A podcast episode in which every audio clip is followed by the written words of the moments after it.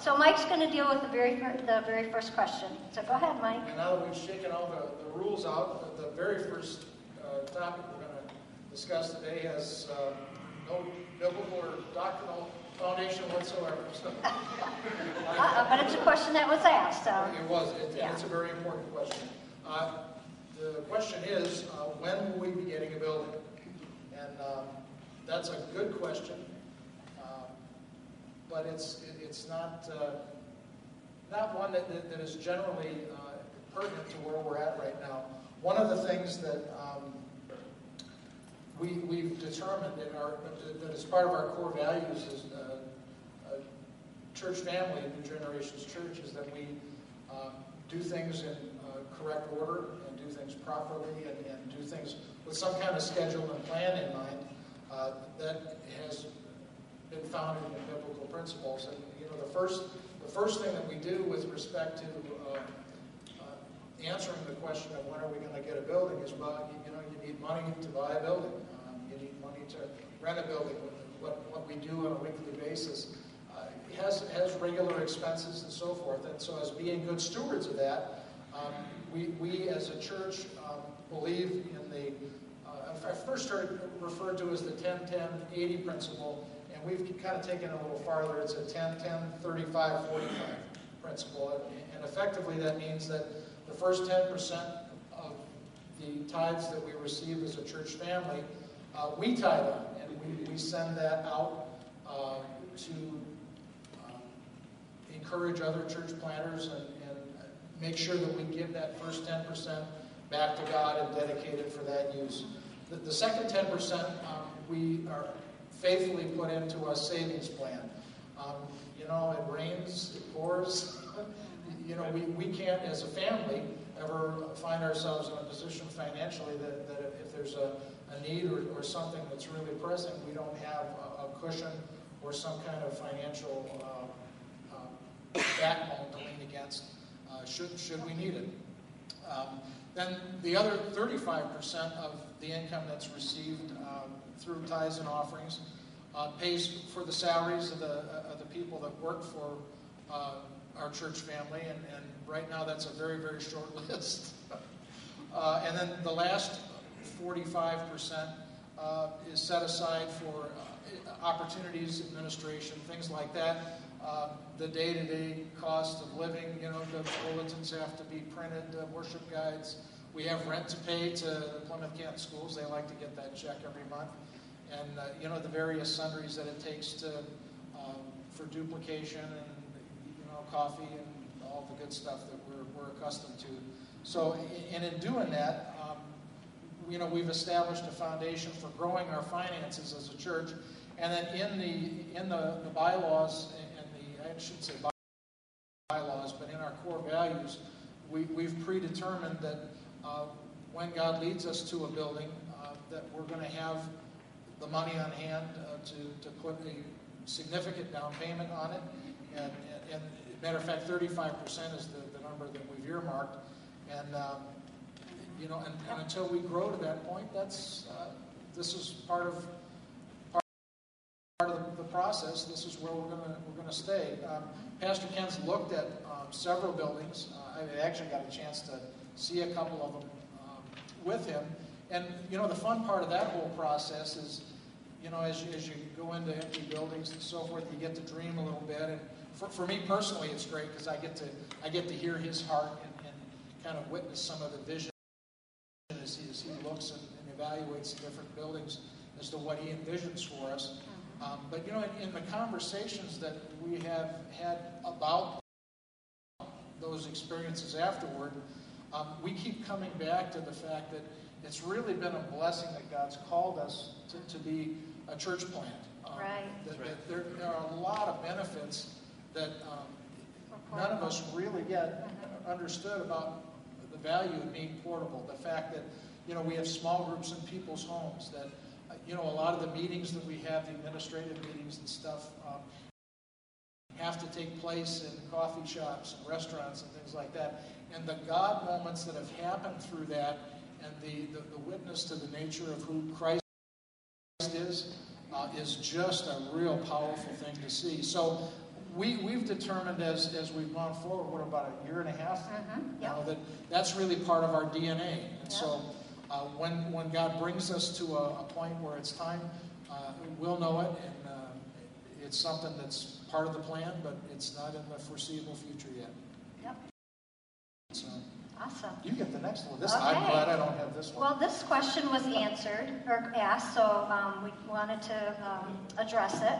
But the question was, is it okay to have plastic surgery? Well, the Bible doesn't deal and answer, you know, that question. There's not a scripture for it. But um, I think a couple things that we can look at is what our what is our motives for it. I think when our motives are maybe to enhance our body features, to draw attention, or for attraction to others, then that might not be the best motive and best reason. Um, I also think that if you're doing it to make your body what you would consider more improved, um, that you're finding your self-worth and your identity in what your body looks like, then I think also then that's not a good a good reason to have it. But there are lots of reasons why it's okay. You know, sometimes um, plastic surgery needs to be done because of um, maybe a mastectomy or you know defects or burns or sometimes it might be just because whatever is sagging might be in the way of you know of your normal functioning during the week. Um, so then i think that's okay too.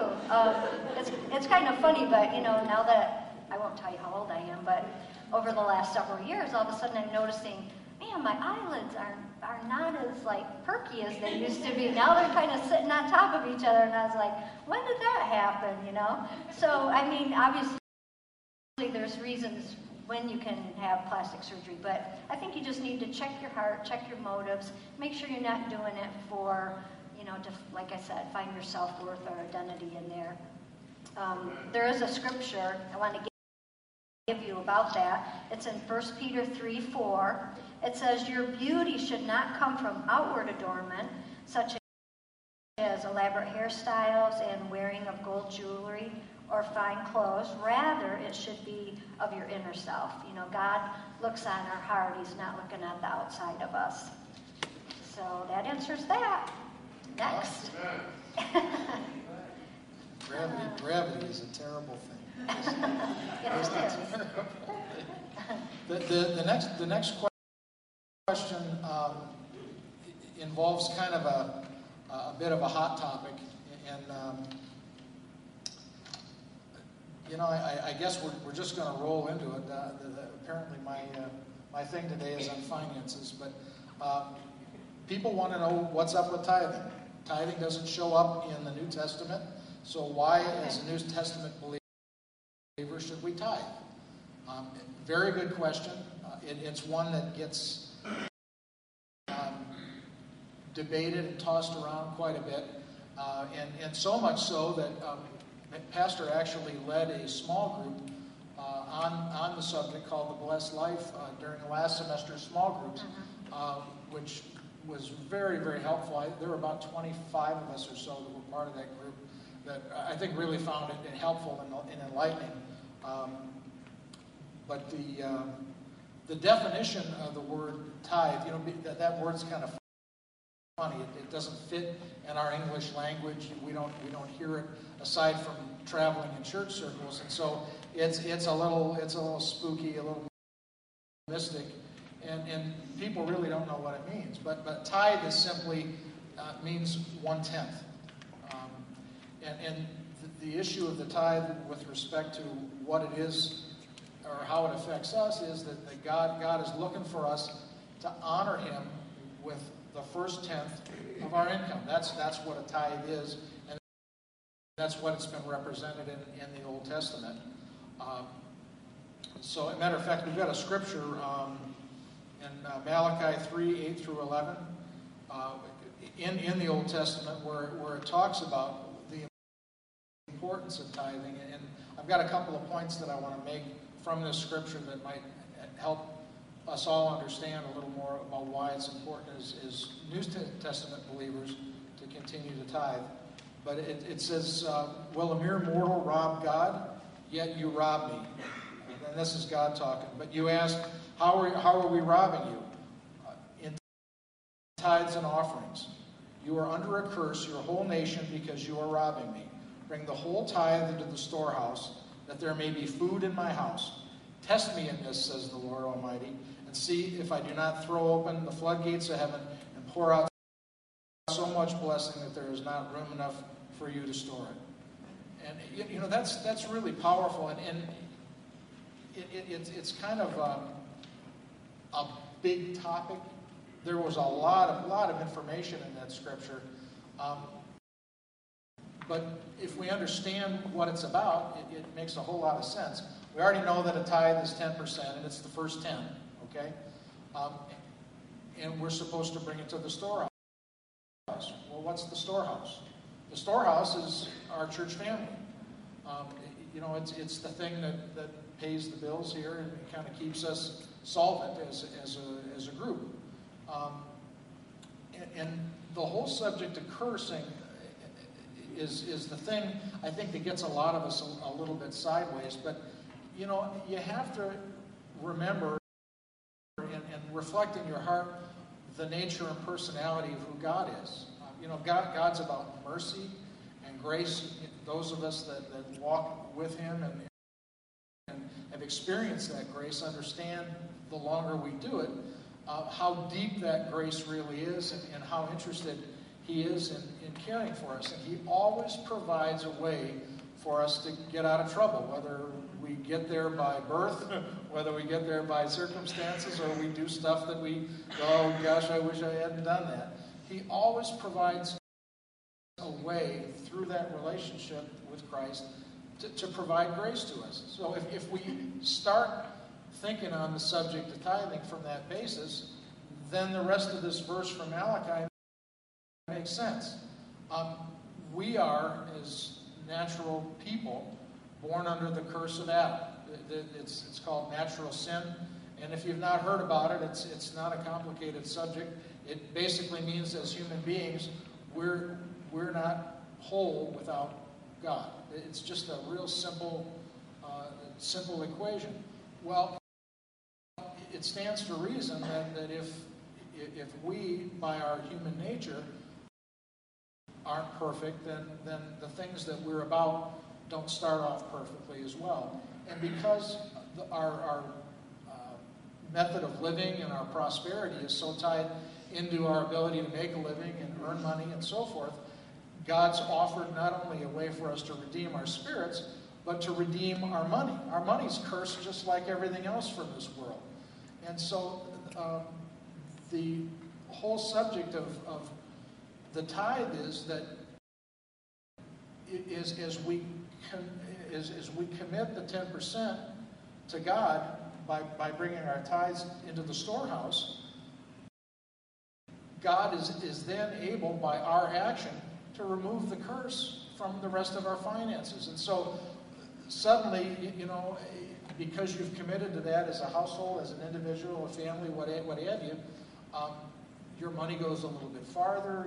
You know, you, you stumble into Kohl's or Meijer or Kroger or whatever, and there's sales and there's favor on everything that you do with your money. And, and it's, um, it's important. You know, we, God has the grace and the love for us that, that He doesn't want any part of our lives to be covered in, in, in a curse. So that's, that's the whole exercise. Um, we commit the first 10% to God in honor of God, and then He releases the curse that the, the natural circumstances of the earth and in our life uh, make us subject to. It's another way for Him to provide freedom for us in something that's really important, like our finances.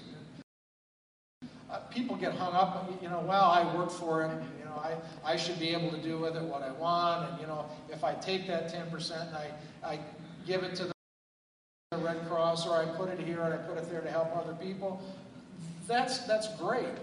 But that's an offering, that's not a tithe.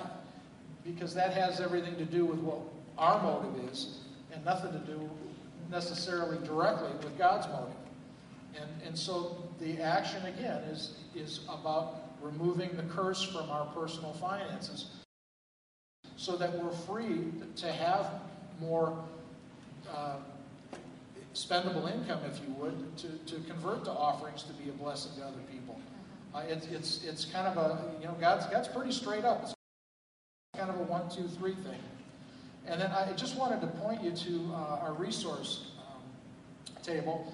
The teaching that Pastor did the uh, small group from, The Blessed Life, written by Robert Morris. And, and I have to tell you, um, I thought I understood the whole process, of the tithing, and, and, and how, you know, how to get God to bless your money and, and, and you know, your business and all that. But I got to tell you that the revelation that, that God's given uh, the body of Christ through this book is second to none. Pick it up. I, I, I very strongly recommend it. It, it answers this question, and it really kind of makes it in plain English uh, a, a, pretty complicated subject very simple. Um, and, and again, you know, it, it's, it's about what's in our heart. And, and that, that's all God's looking to do, is, is to get our hearts bent toward Him. Right. Uh, we talk about it in our growth track. Uh, you know, I, again, if you want to know where we stand as a church family and, and what our core values are surrounding the subject, highly recommend that you get involved with Growth Track. It's, it's, a, it's a hugely wonderful resource uh, that, that gets questions answered. And then, you know, as you're mulling it over and you have more questions, there are people that are able to help you ferret those, those answers out. And the whole thing is about freedom in Christ. You know, information makes us free, and God wants us to have it. So That's good. That's where I'm. Yeah. That's awesome. Okay, well, I'm going to answer the next question. And um, this was a question that was um, the most asked question. It all had to do, the most questions that we received was on forgiveness. And it all had to do with forgiveness. Um, one was, is unforgiveness a hindrance to entering heaven? That was one question. When you forgive someone, do you have to tell them? And also, how can I forgive the person or people who have hurt me and caused me such pain and heartache? And why should I forgive the person who hurt me so bad and extremely bad? So um, let's, there's a couple I'm going to answer fairly quickly, and then I'm going to get into a couple of them that are a little bit more involved. Um, but I don't, I believe that, you know, God knows our heart, but I don't believe that you actually need to go and tell someone that you've forgiven them. Um, you know, that's just something that you need to do within your own heart. And um, especially, a lot of times, you might go up to somebody and say, Well, I forgive you because you did this and this to me, and they might not even have a clue what you're talking about. You know, sometimes it's just us that have the problem with it, and they didn't even know they did something. Um, forgiving yourselves, ourselves, and others is a decision that we do have the power to, to make. We can muster that forgiveness up inside of us and forgive others. Um, you know, a lot of times people might think, well, it, um, if I forgive somebody, I might, I have to feel really good about it, or it's a warm, fuzzy feeling. Well, 99.9% of the time, it's not a warm, fuzzy feeling when you decide to forgive. Um, it's also not saying that what they did was okay. Just because you forgive them doesn't mean that you're you're saying, well, what they did was okay. No, it's not okay what happened to you or what they did to you, but it's a way for you to let it go. Um, forgiveness is not about the other person, it's about you getting free and setting yourself free from the bondage and the things that um, unforgiveness does inside of us.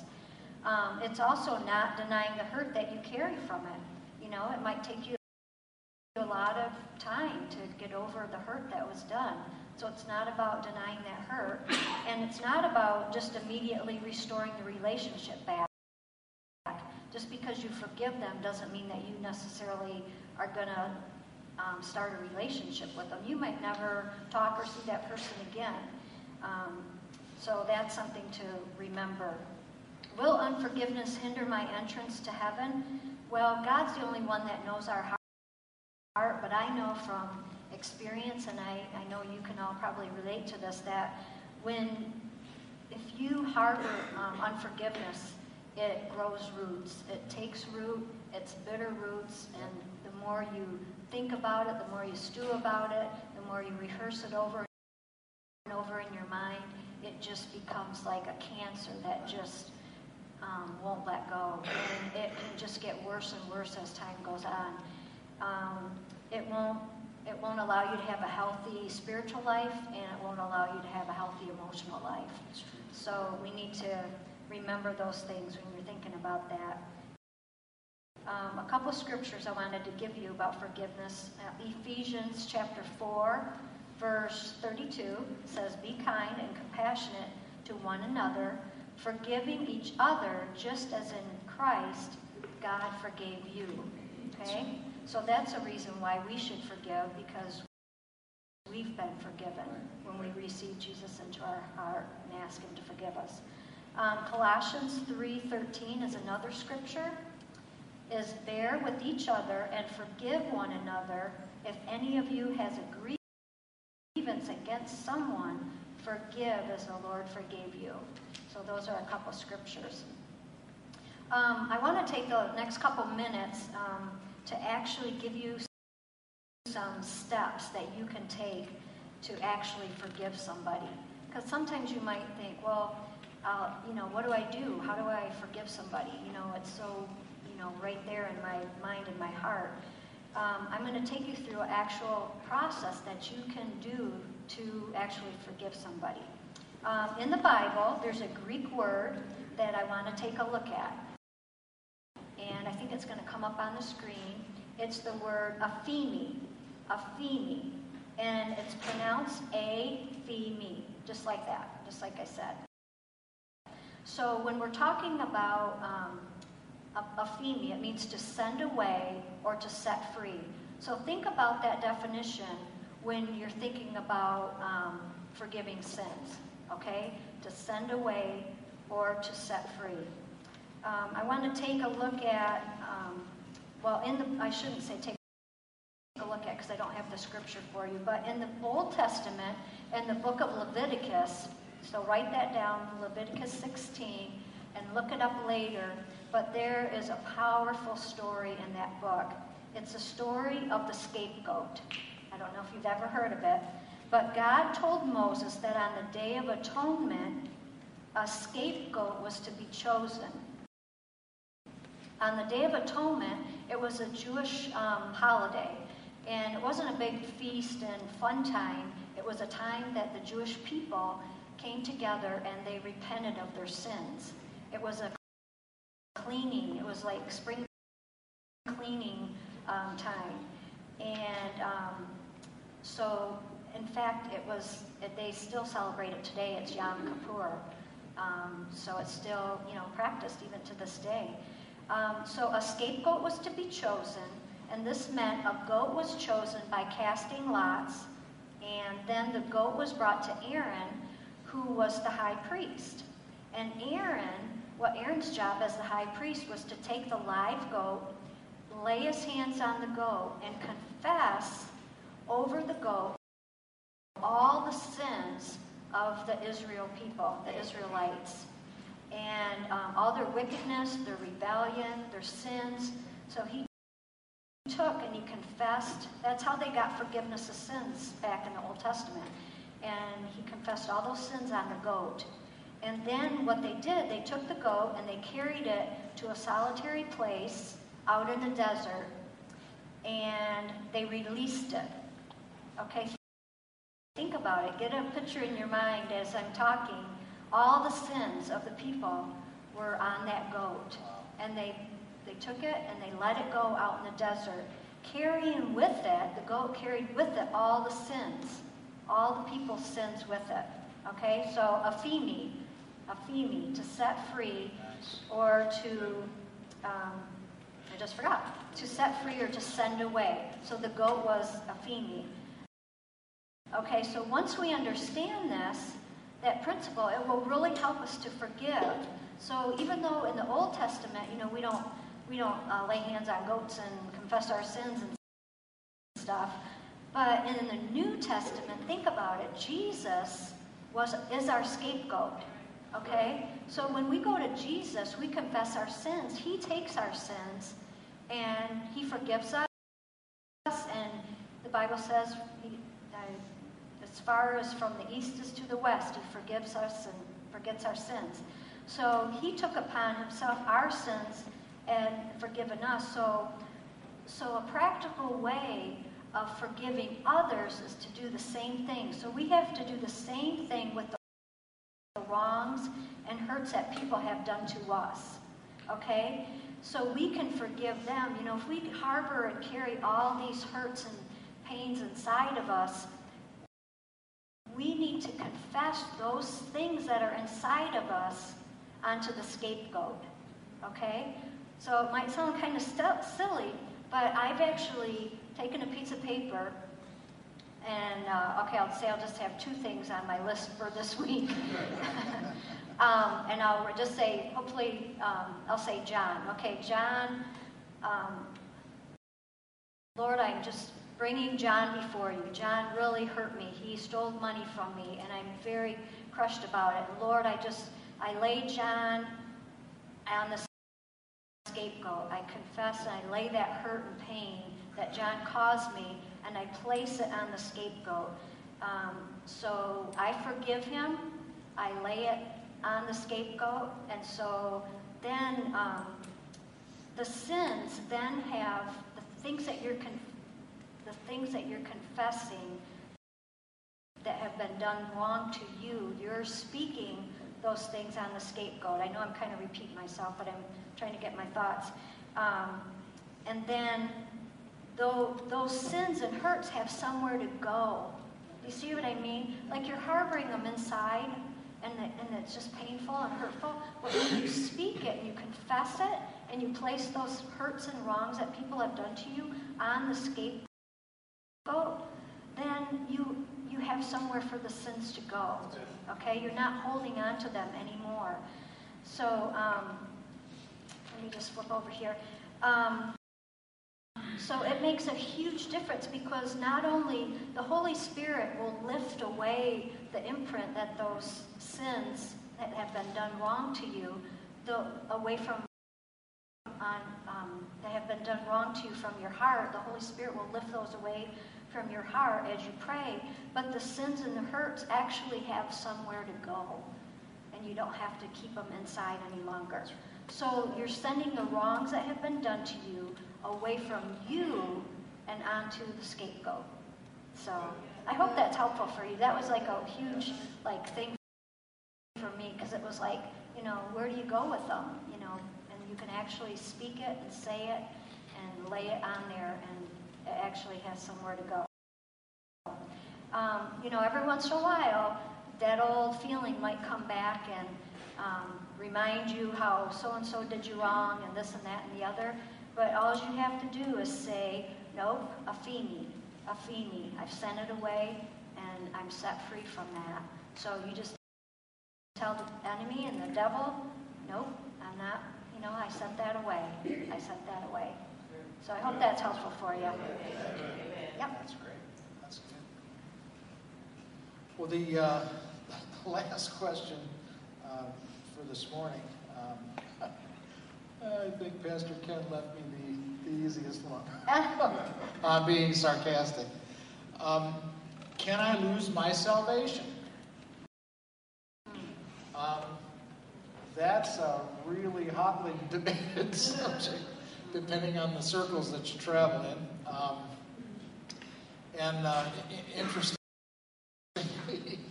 um, it's probably been debated for longer than most of us have been alive. It's a it's a very um, uh, pointed subject, and, and I guess I, I, I guess it, here again it's it's back to it's back to where our hearts are at. Um, you know, some people believe that um, once you're saved, you're always saved.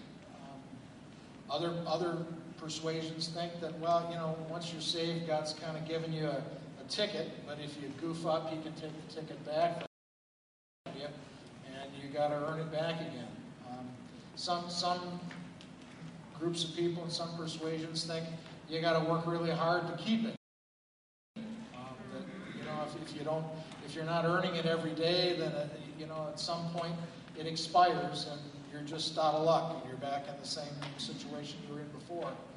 Um, and so, uh, you know, this is this is one of the, one of those things that um, be, because because it's a hard thing, uh, it isn't it isn't really um, dealt with directly the way we would want it to be dealt with in, in the Word. Uh, and, and what the Bible what the Bible tells us about it has more to do with the condition of our heart than it really does about the prescription for, for the things that we're supposed to do to keep it. Uh, so, so, from from our perspective, um, and, and, this is something that, that Pastor Ken has talked to us about. Uh, he and I've talked about it privately. It, it, you know, we're, we're both kind of um, we, we, we occasionally we get together with a cup of coffee and just debate some of these things, and you know, just to kind of figure out where where the disconnect is for, for some people. Um, but from, from Pastor Ken's position and, and what we believe as a, as a church family is it, it's not a bad question, but it's not the right question. Um, it, you know, it, it's not it's not about it's not about anything that, that we've earned or we can win or anything like that. It, it's about receiving grace and mercy from Christ. You know, it, it it's it's it's effectively have have I in my heart acknowledged and received the fact that I'm hopelessly um, lost without a touch from Jesus.